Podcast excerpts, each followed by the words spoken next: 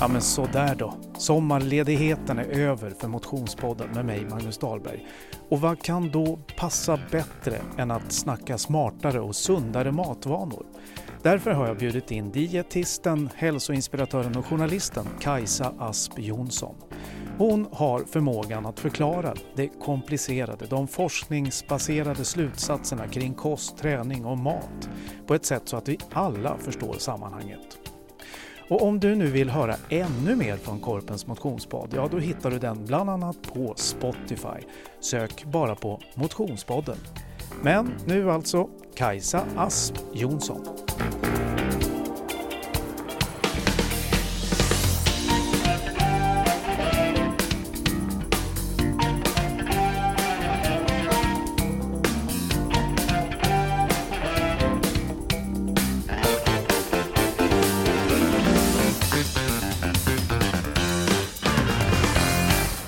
Det som driver mig är nog att eh, jag tycker att det är så många som är väldigt osäkra på vad som egentligen är hälsosamt. Både vad det gäller träning och vad det gäller matvanor. Men framförallt är det ju matvanor som är min specialitet kan man säga. Eh, och eh, det är så väldigt många som går på alla de här myterna. Det är liksom fakta på löpsedlarna eller någon kändis eller någon som kallar sig själv för expert eh, är väldigt liksom övertygande om att det kanske är just gojibär som du måste ha eller du måste ta bort gluten för det är totalt livsfarligt. Alltså det finns så många sådana här eh, konstiga myter som florerar och jag tycker det är så sorgligt att mat har fått ett sånt eh, det har blivit ett sånt svårt ämne för folk. Mat är ju härligt och gott och det ger oss liksom all näring som vi behöver till våra kroppar och till hjärnan. Och det är liksom, mat är upplevelser, mat kan bygga broar mellan människor. Alltså det är, jag tycker det är så sorgligt att mat har fått en sån eh, liksom, dåligt samvete-klang. Om vi tar oss tillbaka i tiden någonstans, eh, alltså din uppväxt i Skåne. Mm. Var, var det redan där på något sätt någonting som triggades i dig med runt mat, kost och kombination kanske till träning eller någonting annat? Jo, men det kan man väl lugnt säga. jag har ju detta lite i modersmjölken kan man säga. Eh, min pappa var professor i näringslära och min mamma var tandläkare. Så att eh, det var inte så mycket socker i den familjen kan man säga. och dessutom var det ju på den tiden när man trodde att fett var väldigt farligt. Så att eh, ganska fettsnålt, ganska fiberrikt och eh, ganska sockerfritt. Så det var inte så mycket mat, vad ska man säga, matglädje fanns det väl, men kanske inte så himla kulinariskt så, alltid.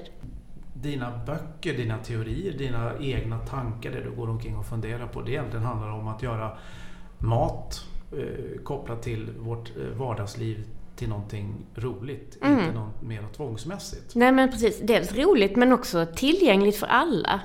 För det är också detta, alltså man ser alltså, hälsoklyftorna i Sverige. Eh, blir liksom både djupare och bredare uppfattar jag. Eh, att många människor med lite lägre ekonomi, lite lägre utbildning har, blir mer och mer sjuka av sina levnadsvanor. Alltså man har dåliga matvanor, man rör sig mindre än andra, man kanske röker mer och, och man har en stress och så som gör att man får mer sjukdomar. Och eh, liksom klyftan där mot de som har det lite bättre ställt och som har råd med grönsaker och som har, liksom, kan lägga lite mer av sina resurser på bra mat. Eh, och på gymkort och sådana saker också för den delen.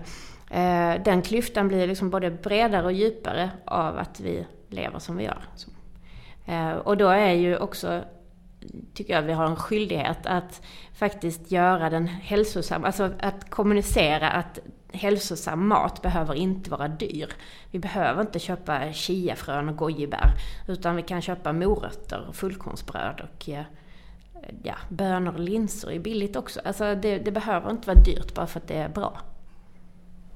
Vi går tillbaka återigen till din eh, uppväxt, eller i alla fall någonstans där du på något sätt börjar bestämma dig för vad, vad, vad ska jag pyssla med i, i mitt vuxna liv. När lilla Kajsa börjar på fundera på vad ska jag bli när jag blir stor? Var, var någonstans var, var glimrade det till och du insåg att nej men, det är nog åt det här hållet jag ska? Mm. Alltså jag tror att eh, det, dels mina föräldrar definitivt. Men eh, sen så tror jag också att det fanns ett tv-program på 70-talet som hette Kroppen tror jag. Eh, där det var en, en man som var både läkare och en liten busig pojke. Han satte på sig rocken ibland och en keps ibland. Och så fick man liksom följa hur jag kommer ihåg det jätteväl, jag kan nästan se bilden framför mig. Man fick se liksom hur det gick till när man började tugga på en köttbulle och så åkte den ner genom matstrupen och ner i magen och så bearbetades den, sönderdelades och så gick den vidare genom tarmen och så här. Att, eh, jag tror att det kan vara att eh, det tv-programmet har satt lite spår, tror jag. Har du varit, eh, men är det också så, så att du tänker i alltså din, i, i liksom dagligen på hur det du äter, du har precis ätit en torsk och du äter eh, eh, grönsaker och äter någon ärtpuré. Mm. Att du funderar över hur tar min kropp upp det här? Har du blivit så påverkad av det du gör? Nej, det tycker jag nog inte. Det är ju, det, det är ju inte, det är aldrig en måltid som egentligen har betydelse för hälsan i det längre perspektivet, utan det är ju liksom matvanorna i stort under lång tid. Liksom. Och det är väl också en slags kunskap som vi måste vara lite mer noga med att föra ut tror jag. För att eh, på löpsedlarna står det ju ofta att man ska få platt mage på tio dagar och sådana saker. Men eh, det är ju som sagt, ska man bygga hälsa på lång sikt så är det ju liksom det man äter under många år kanske som har betydelse. Hur tänker du då när du ser en sån rubrik i, i till exempel Aftonbladet eller Expressen eller någon annan tidning?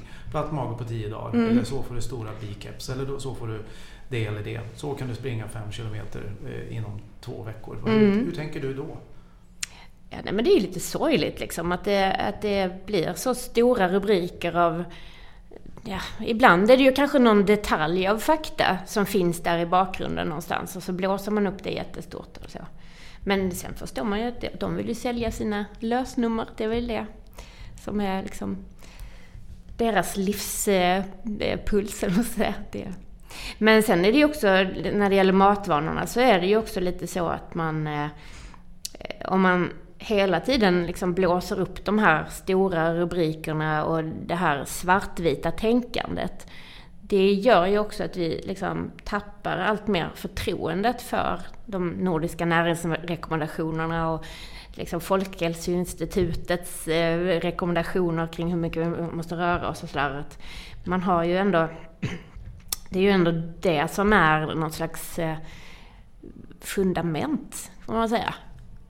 Det, vi måste ju ändå liksom lita på att de de rekommendationerna som jättemånga års forskning faktiskt har kommit fram till att det här är det vi vet idag har den bästa inverkan på vår hälsa i, i långa loppet.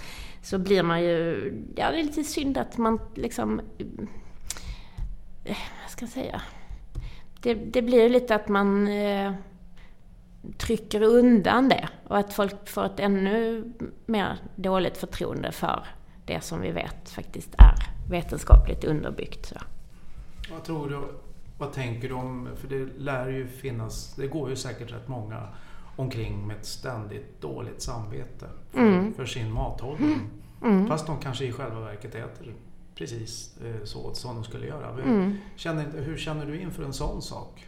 Att det är så pass många som ändå har som det där, går omkring med ja, nästan en klump i magen att ja, visst, jag har ätit för lite utav det eller för lite utav det.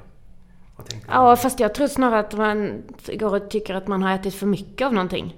För det är ju väldigt mycket fokus på vad vi ska utesluta, vi ska undvika. Man ska ta bort sockret, man ska ta bort gluten, man ska ta bort E-nummer, man ska... Alltså det är så mycket inte-budskap. Så att jag tror snarare att man går och kanske tycker att nej, men nu fick jag i mig för mycket socker idag, jag åt ju en brödskiva. Eller jag har ju ätit en apelsin och fy så mycket socker jag fick i mig. Alltså det är så, istället för att fokusera på det som är positivt och faktiskt vad maten tillför mig, så går man och tänker på vad man borde ha undvikit. Det är ju jättekorkat. Men det är sorgligt också, tycker jag. För att eh, det är ju ändå så här, jag brukar, när jag föreläser för unga personer i... Jag, jag föreläser ganska mycket inom idrottsvärlden, för eh, ungdomslag och så. Och eh, då är det ju väldigt mycket så att man äter mycket socker och ja, det dricks läsk och det är kexchoklad som finns i kafeterian och det är liksom glass till mellanmål. Alltså det är rätt mycket så att man äter socker när man egentligen behöver ett bra mellanmål. Och då brukar jag prata om att eh, varje cell i din kropp är liksom uppbyggd av det du äter. Det är ju egentligen, kroppen består ju av samma ämnen som maten. Och det är ju liksom, när vi byggs, kroppen byggs upp så byggs den ju upp av, eh, alltså varje cell består ju av det du har ätit egentligen. Så att eh, om du liksom lever på kexchoklad och Coca-Cola så blir det inte så jättestark kropp.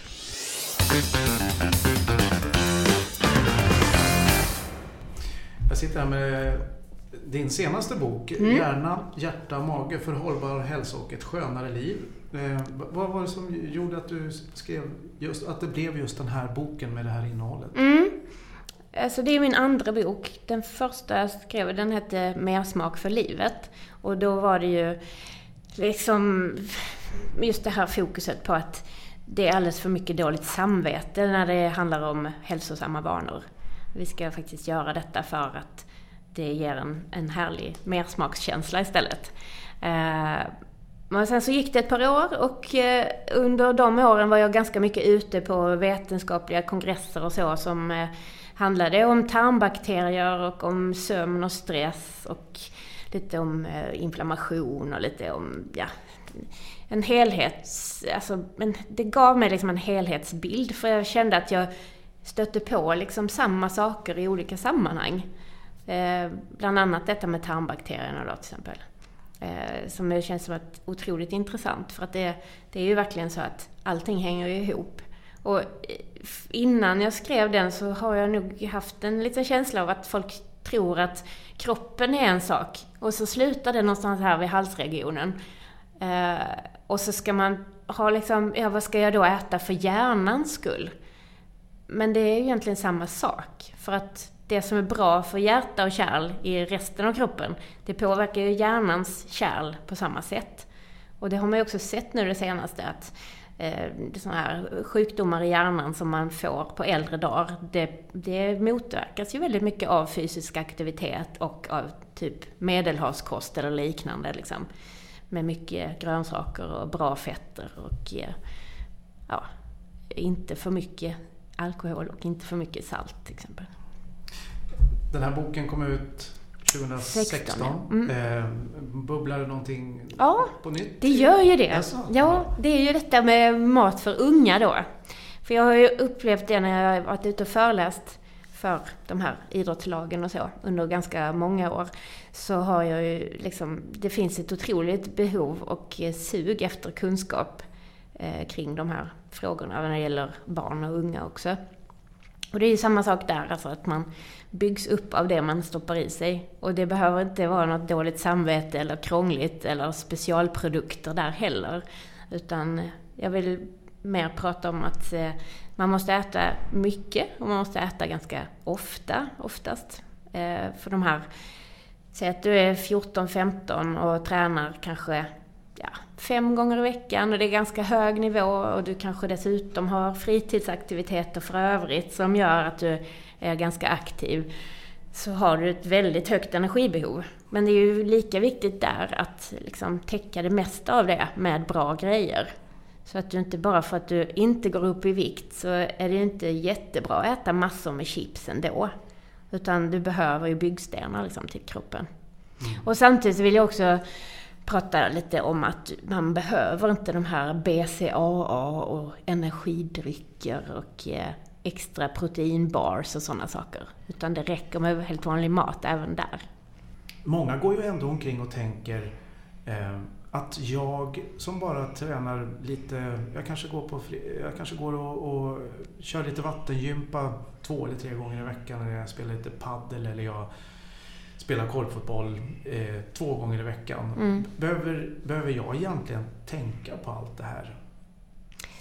Eh, nej, alltså, nej ska jag inte säga. Men eh, för det är ju ändå så att vi har ganska dåliga matvanor i Sverige. Svensken i allmänhet äter ju inte tillräckligt mycket grönsaker och absolut inte tillräckligt mycket fullkorn till exempel. Eh, så att eh, många skulle kunna må väldigt mycket bättre och ha en långsiktig hälsa om de ändrade lite på sina matvanor. Men eh, det är ju mer någon slags allmän att vi behöver äta mer hälsosamt allihop. Liksom. Sen eh, tycker jag absolut man kan väl ta en, liksom, ta en kaka någon gång eller sådär. Det, det är ju inte så. eh, och jag tycker också det är viktigt att man inte gör en liksom, allt för stort projekt av sina matvanor om man inte känner för det. För det är ju det är liksom ett sånt talesätt att diet, it's die with a T. Eh, så att diet och dö, det är ungefär samma sak. Nej då. Men jag tänker att eh, matvanorna ska ju inte bli som en tvångströja. Utan det ska ju vara något som hjälper dig framåt och som gör dig starkare och känner dig piggare och du får ett bättre immunförsvar. Och får bättre hjärt-kärlhälsa och så.